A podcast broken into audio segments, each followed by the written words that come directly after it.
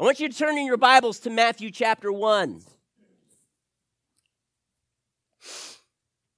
Now, I don't know about you, but I love a good story. Now, for a good story, at least in our culture, you start off with a hook, something to grab their curiosity.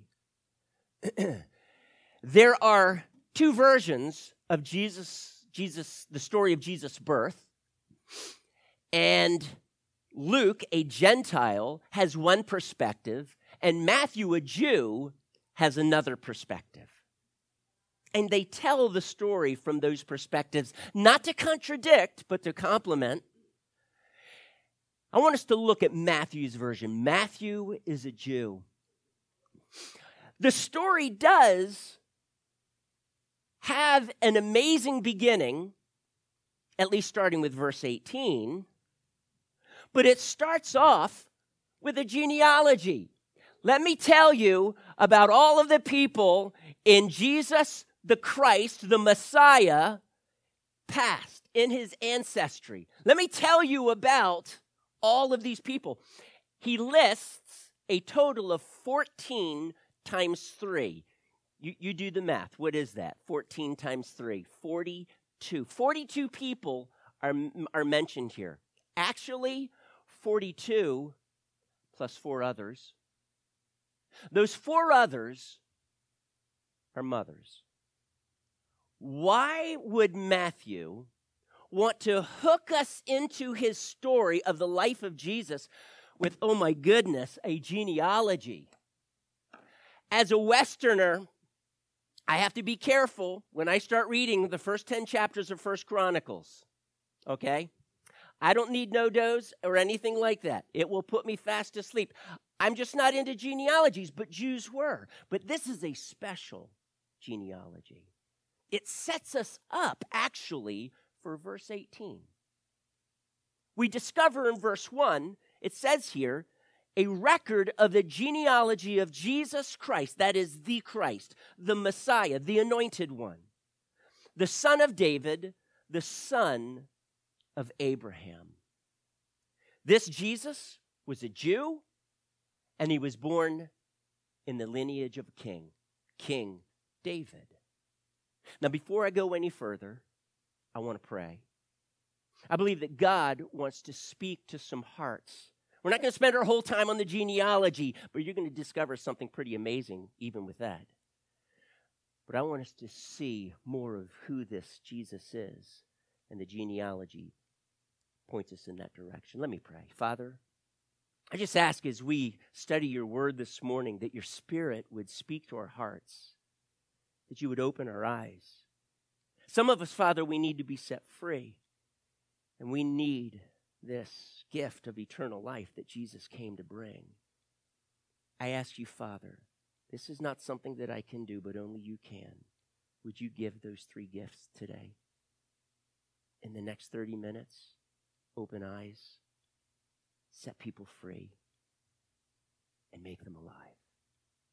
In Jesus' name I pray. Amen. Verse 18. The real story begins here, but Matthew gives us an introduction. So let me read verse 18. This is how the birth of Jesus Christ came about. His mother, Mary doesn't start off talking about his father, but his mother, his mother Mary. His mother Mary was pledged to be married to Joseph, but before they came together, she was found to be with child through the Holy Spirit. If you were to look at this genealogy, specifically, what is it, verses 3 through 5, 3 through 6, those verses we find four mothers mentioned. Now, they're not spoken of as wives, they're spoken of as mothers.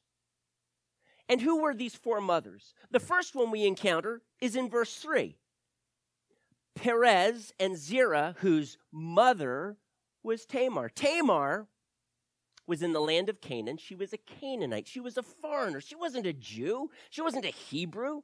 She was a foreigner, a Gentile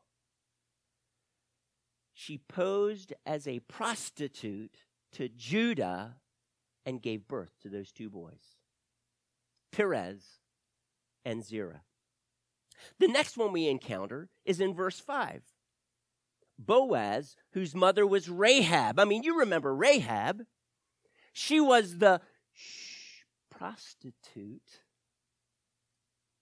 that welcomed the Jewish spies into Jericho, hid them, and God spared her life.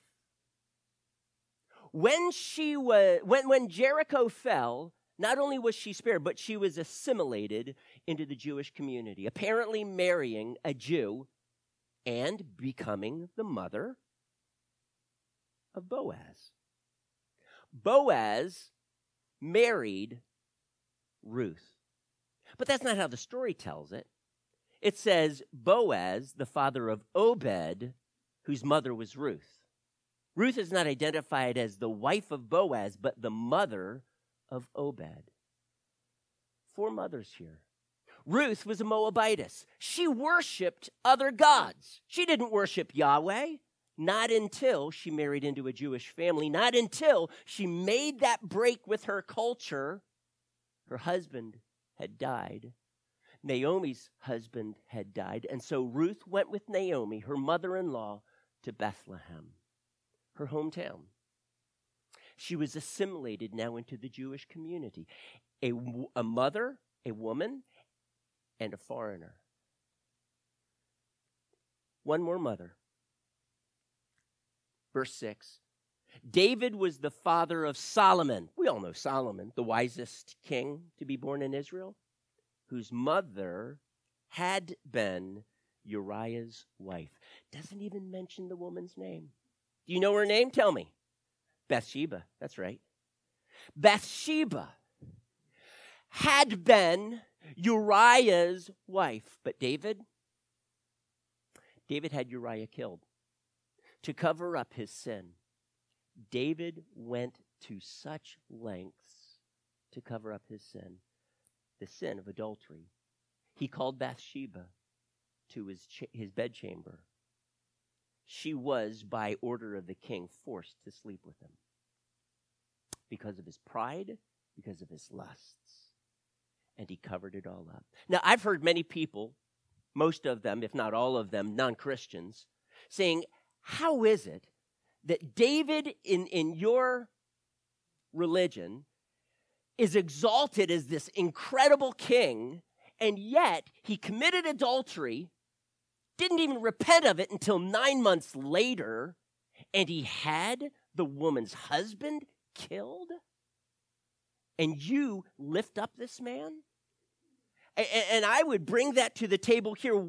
Matthew knows that. Matthew, why are you including these four women? Three of them are foreigners, three of them were associated in some way with a sex scandal. This is Jesus' genealogy? Hello? Let's paint the man good, shall we? But Matthew wants to bear Jesus' genealogy to the world and point out these four women and then move on to talk about Mary, the mother of Jesus, wrapped up at least the scandal, the, the slanderous rumor on the street was that she had slept with Joseph. And some would even believe that she had slept with a Roman soldier. That's what the Jews believed. And that for that reason, she gave birth to Jesus. This Jesus mother was Mary.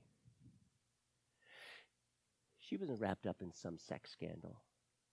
But that was the cloud that hung over her and Jesus while he was growing up.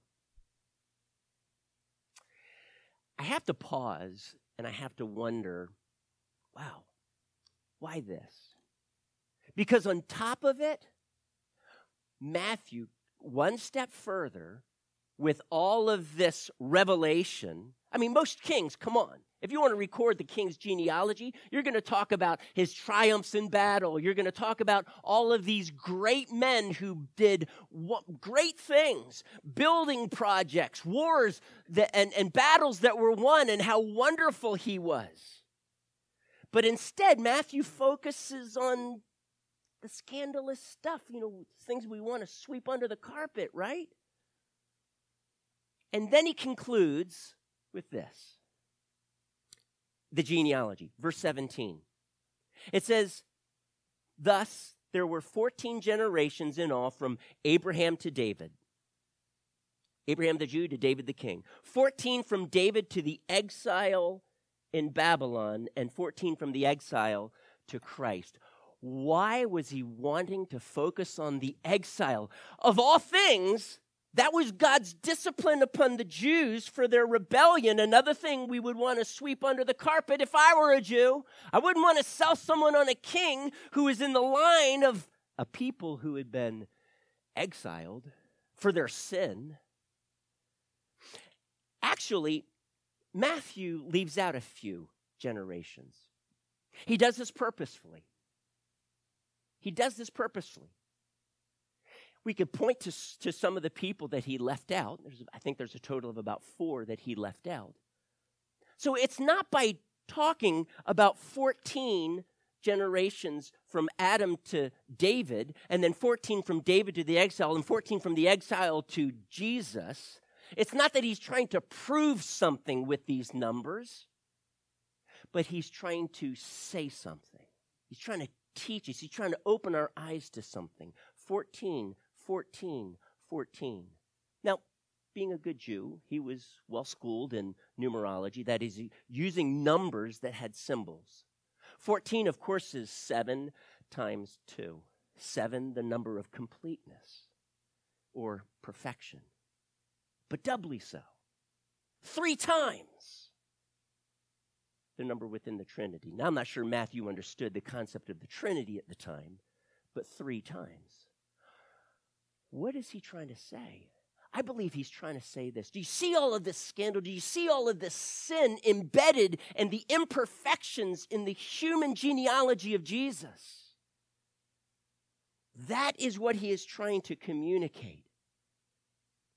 He is trying to communicate the very mission of Jesus. We learn about that in the vision of an angel that Joseph has in a dream. Because Joseph, thinking his wife, Mary, that when you're engaged or betrothed in the Jewish tradition, you're considered husband and wife. You're not married, you shouldn't be having sex. And so when he found out she was pregnant, this caught him off guard. I'm about to marry an unfaithful woman? But being a good man, he wanted to divorce her, and that's what you would need to do legally in a Jewish culture. You'd have to go through a divorce for, with your engaged person in order to separate from them. He wouldn't tolerate this. And so he was going to do this privately. So, it says, verse 20, but after he had considered this, putting her off or, or putting her away privately, divorcing her, an angel of the Lord appeared to him in a dream and said, Joseph, son of David. That takes the reader back to the genealogy that that's a scandalous genealogy. That's a genealogy fraught with imperfections, mistakes, and sin. Joseph, son of David, do not be afraid to take Mary home as your wife, because what is conceived in her is from the Holy Spirit.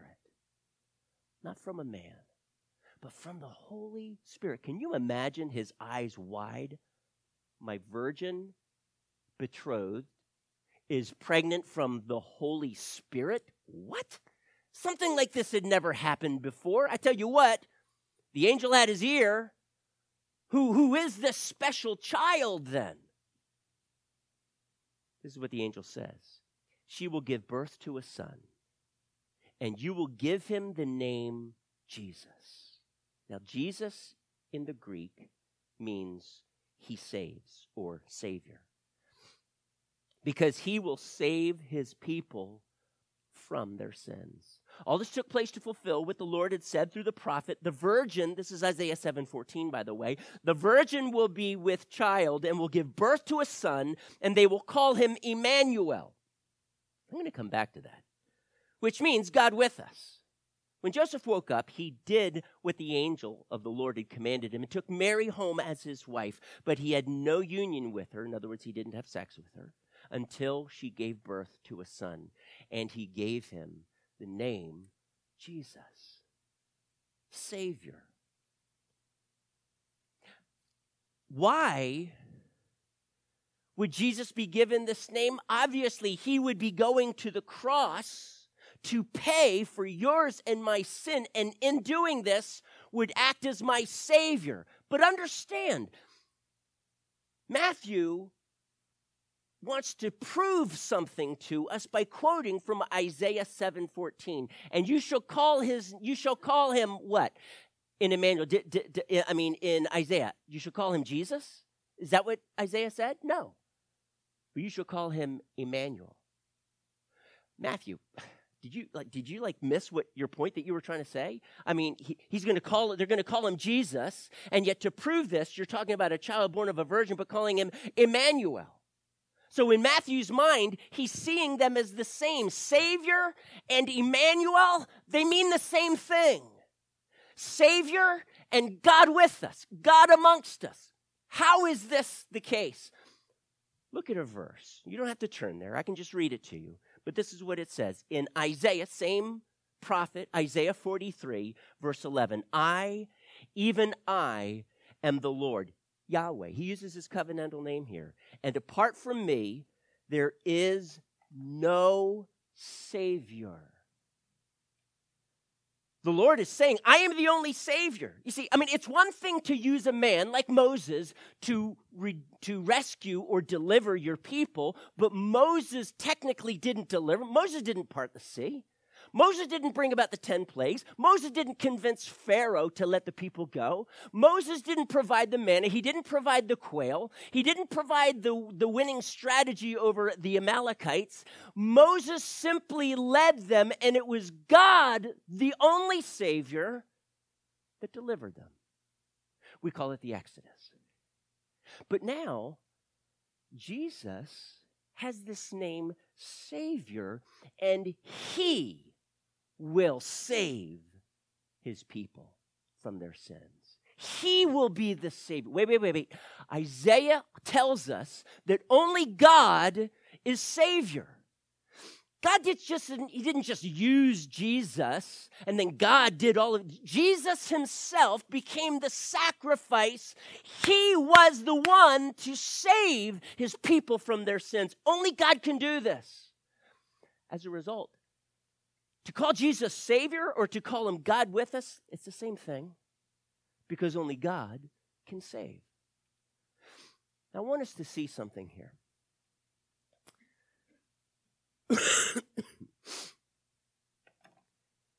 Jesus wasn't just Savior, He wasn't just God, but His genealogy were actually His credentials to being a king. Not just that he was the son of David, his credentials to be Savior. He was birthed in the midst of scandal in his past, not in himself, of sin in his past, his ancestors, less than perfect.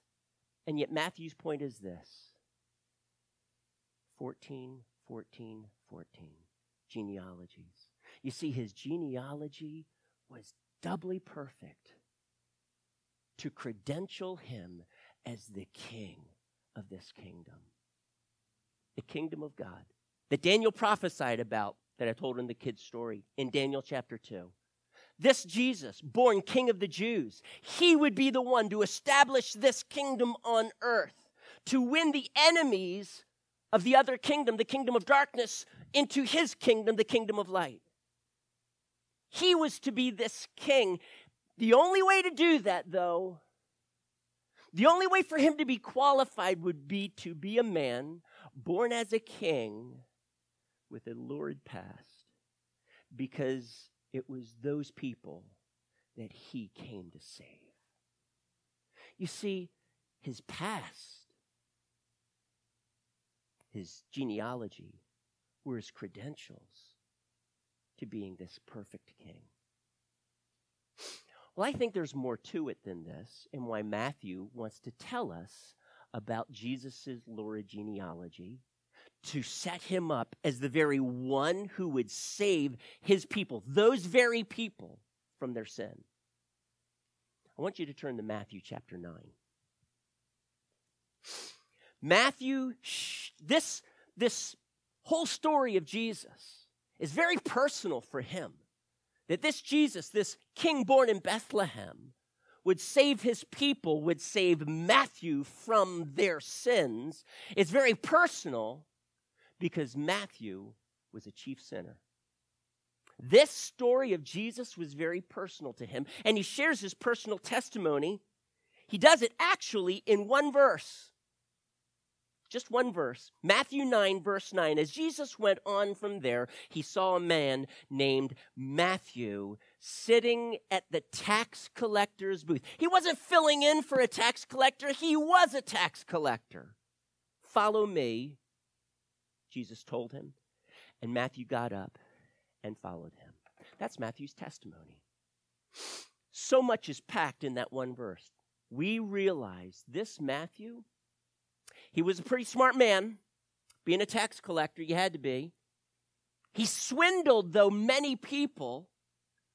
And because nobody would associate with him because he was this tax collector who would take extra money from the Jews to line his pockets, not associating with him, who were the only ones that he could associate with? We read about it in the next verse. Here, follow me. This sinner, this tax collector, that when people walked by him, if they were a good shot, they would spit at him in the face. While Jesus was having dinner at Matthew's house, many tax collectors and sinners, they were the only people that would be willing to hang out with this guy because they were the outcasts. They were the disgraced and the disgraceful. They came and ate with him and his disciples. When the Pharisees saw this, they asked his disciples, Why does your teacher eat with tax collectors and sinners? Jesus didn't let his disciples answer that question. He stepped up to the plate himself. And on hearing this, Jesus said, It is not the healthy who need a doctor, but the sick. But go and learn what this means. I desire mercy, not sacrifice. For I have not come to call the righteous, but the sinners. Now, to set this story up, this personal testimony of Levi's, of Matthew, his other name was Levi, he tells the story of Jesus coming to Capernaum. And apparently, Matthew had his tax booth set up in Capernaum because in the prior verses, verses 1 through 8, Jesus heals this man who could not walk. And as Jesus went on from there, he saw a man named Matthew sitting at the tax collector's booth. Matthew lived in Capernaum. What's so special about this story right before his testimony? Jesus could have just walked, or because the man was lowered through the roof. You remember that story. They made a big hole in the roof of the house that he was staying at, probably Peter's house. Peter's probably looking at him like, Jesus, can you do something about this? The man's lowered down, and Jesus says, Your sins are forgiven. And the Pharisees, they had been gathered there, wondering what Jesus is going to teach, kind of observing them. What's his theology? Is he, a, is he a sound teacher? Or is he just going to be one of those cult leaders pulling people astray from Israel? And so, as they observe, the first thing he says is, Your sins are forgiven. Hmm? What only God can forgive. Now, they don't say it out loud, right? That's what they're thinking. And Jesus perceives their thoughts and he says, Hey, you know what? Is it easier to say your sins are forgiven or to take up your mat and walk and be healed? But I am doing this so that you know that the Son of Man has authority to forgive sins. the man stood up, the lame man stood up, took up his mat, and walked out the door. Healed. But everyone there knew that Jesus, the Son of Man, also had authority to forgive sins. And that man, that Son of Man who had authority to forgive sins, left that place and immediately encountered Matthew, one of the worst sinners in Capernaum, and said, want you to follow me. Matthew, I need you. I want you to be my disciple. I want you to be a follower of me. And I'm going to tra- I'm elaborating a bit. I'm going to train you how to do what I'm going to be doing. So watch closely. Yeah, I'm healing somebody, raising the widow's son from the dead. You're going to do this too. Just watch. Jesus healed. Jesus spoke words of life. He opened eyes. He set people free. And he gave life to the dead to the spiritually dead as well. Jesus said, Matthew, in essence, do you believe that I have the authority to forgive sins? Because can you imagine Matthew living in this shame as a defrauder, a swindler, the one that people would walk by on the other side of the road. This man, filled with shame, was the candidate to be an apostle of Jesus and for his sins to be forgiven. You know, many times when people come to a party and they don't want to be seen, they don't go through the front door, they go through the back door. That's how Matthew follows Jesus. Private goes through the back door. Jesus loves backdoor Christians. He loves Christians who recognize the shame of their sin, that they themselves can't do anything about it. They can't shuck the filth off of their life, it is a part of them. They can't forgive themselves, they don't have that authority, but Jesus does. They don't come through the front door in the kingdom, they go through the back door because that's where the true gate is. The true gate is for those who are poor in spirit, who recognize their spiritual bankruptcy like Matthew did. Like these people in Jesus' genealogy like the people during the exile that had come to this point of such rebellion against God, he said, I can't even have you in my presence anymore. And off they went to Babylon. Those are the people Jesus died for. I want you to consider Matthew's testimony because Jesus tells us when he is looking out over the people who attended this banquet other tax collectors, other sinners, others who were so filled with shame. They were standing at the back door, so to speak. Jesus was ushering in this kingdom, but they wanted to hide.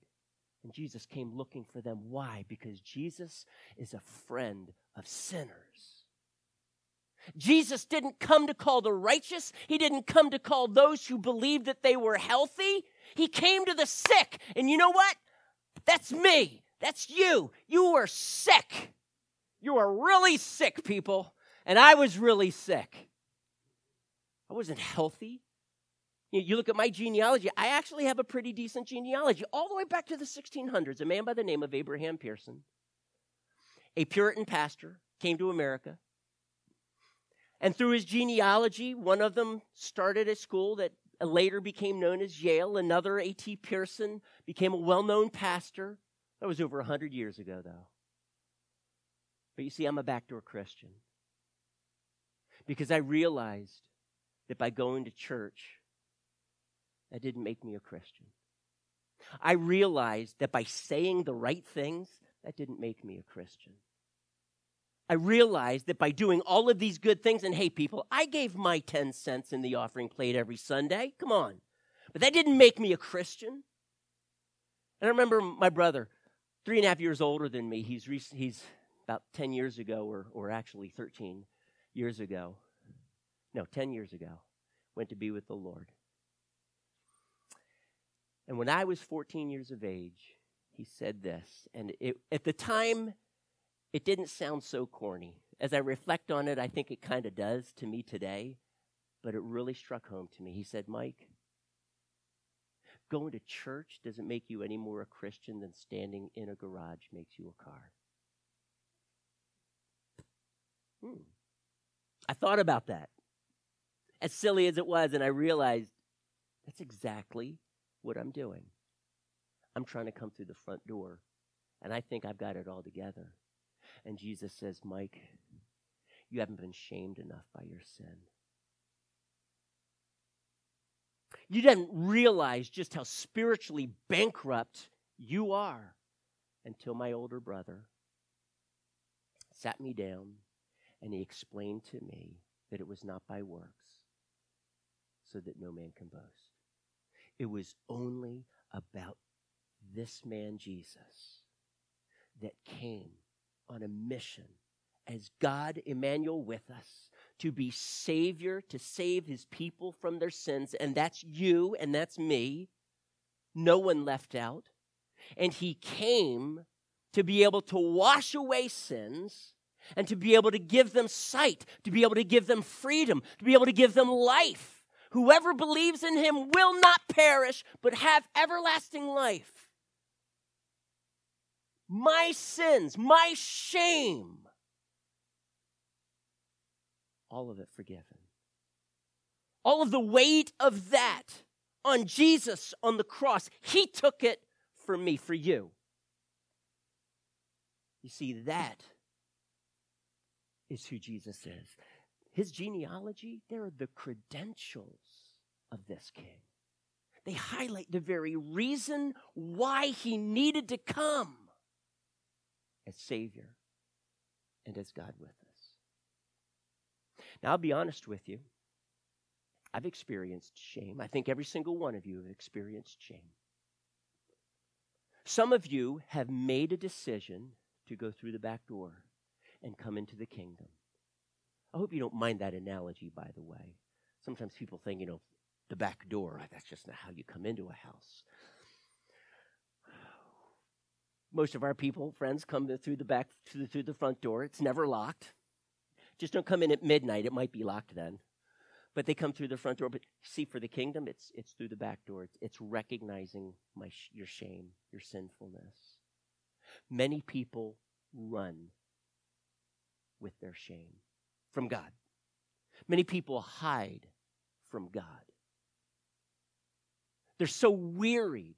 They have tried to escape this shame that's like this thick cloud of darkness over them, and they can't seem to get rid of it. Follows them everywhere. You remember, like in Peanuts, Pigpen, you know, the little cloud. Except this is far worse. It's darkness. It's it's shame. It affects you emotionally, not just outwardly. And many run from God as hard as they can. And I'm going to tell you what, there is no other place you're going to de- be able to have that shame dealt with apart from Jesus, who came to save you from your sins, who didn't come for the healthy, but the sick, who didn't come for those who were righteous on the outside, you know, the dime in the offering plate, the sacrifices. He came for those who were sinners, who were filled with shame for their sin. And I'm just going to challenge you that if you have given up on yourself, you're actually in a good place. If that shame you think is, is keeping you at arm's length from God, just understand it's not His arm that's pushing you away, it is your arm that is pushing Him away. Because He came to save people just like you. He came to deal with your sin and to deal with your shame. We all have it. There's only one answer, one remedy, one cure for that sickness. And I just read you the story about it. Matthew that was his testimony. If there was anyone who was filled with shame, it was him. And can I just encourage you, if you have not seen the, the TV series The Chosen, they do a great job with this guy. Wow. Really do. And he comes through the back door and he follows Jesus. And he is born anew. Sins forgiven, shame like shackle, shackles released, falling off. He is a new man. This can be you. That you are the very reason Jesus came. And I'm just going to ask you today are you still running from the one who came to help you and save you? Or are you willing to go through that back door? Are you willing to say, God, I'm, I'm coming just as I am? I can't clean myself up. I'm filthy. Well, good for you. You see it, you admit it. Those are your credentials for coming into the kingdom. Just one more thing, though. You need, with your heart, to surrender to Him. Like those magi kneeling before Jesus to worship Him, truly worship Him. That's a surrender, a devotion that Jesus is looking today from you. I'm going to encourage you stop running, stop hiding, stop giving up on God anyway, and realize He's your only answer. Can you stand with me?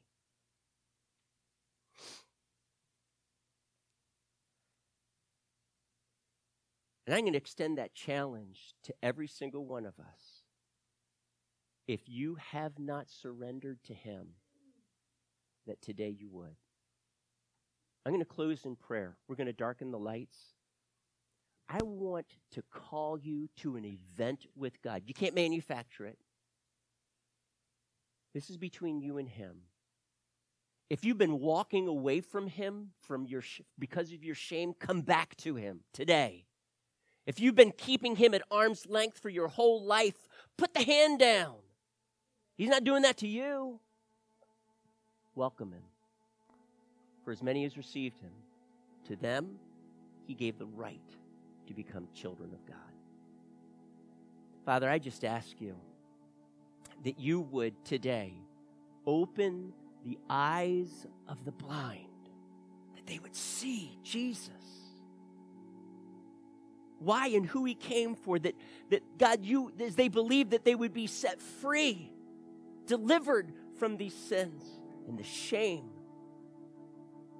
and that they too would have eternal life in intimacy with you forever. God, this is amazing. Jesus, thank you that you came for sinners such as me, such as Matthew, such as Jesus' genealogy. And I just ask you today, Spirit of God, you speak.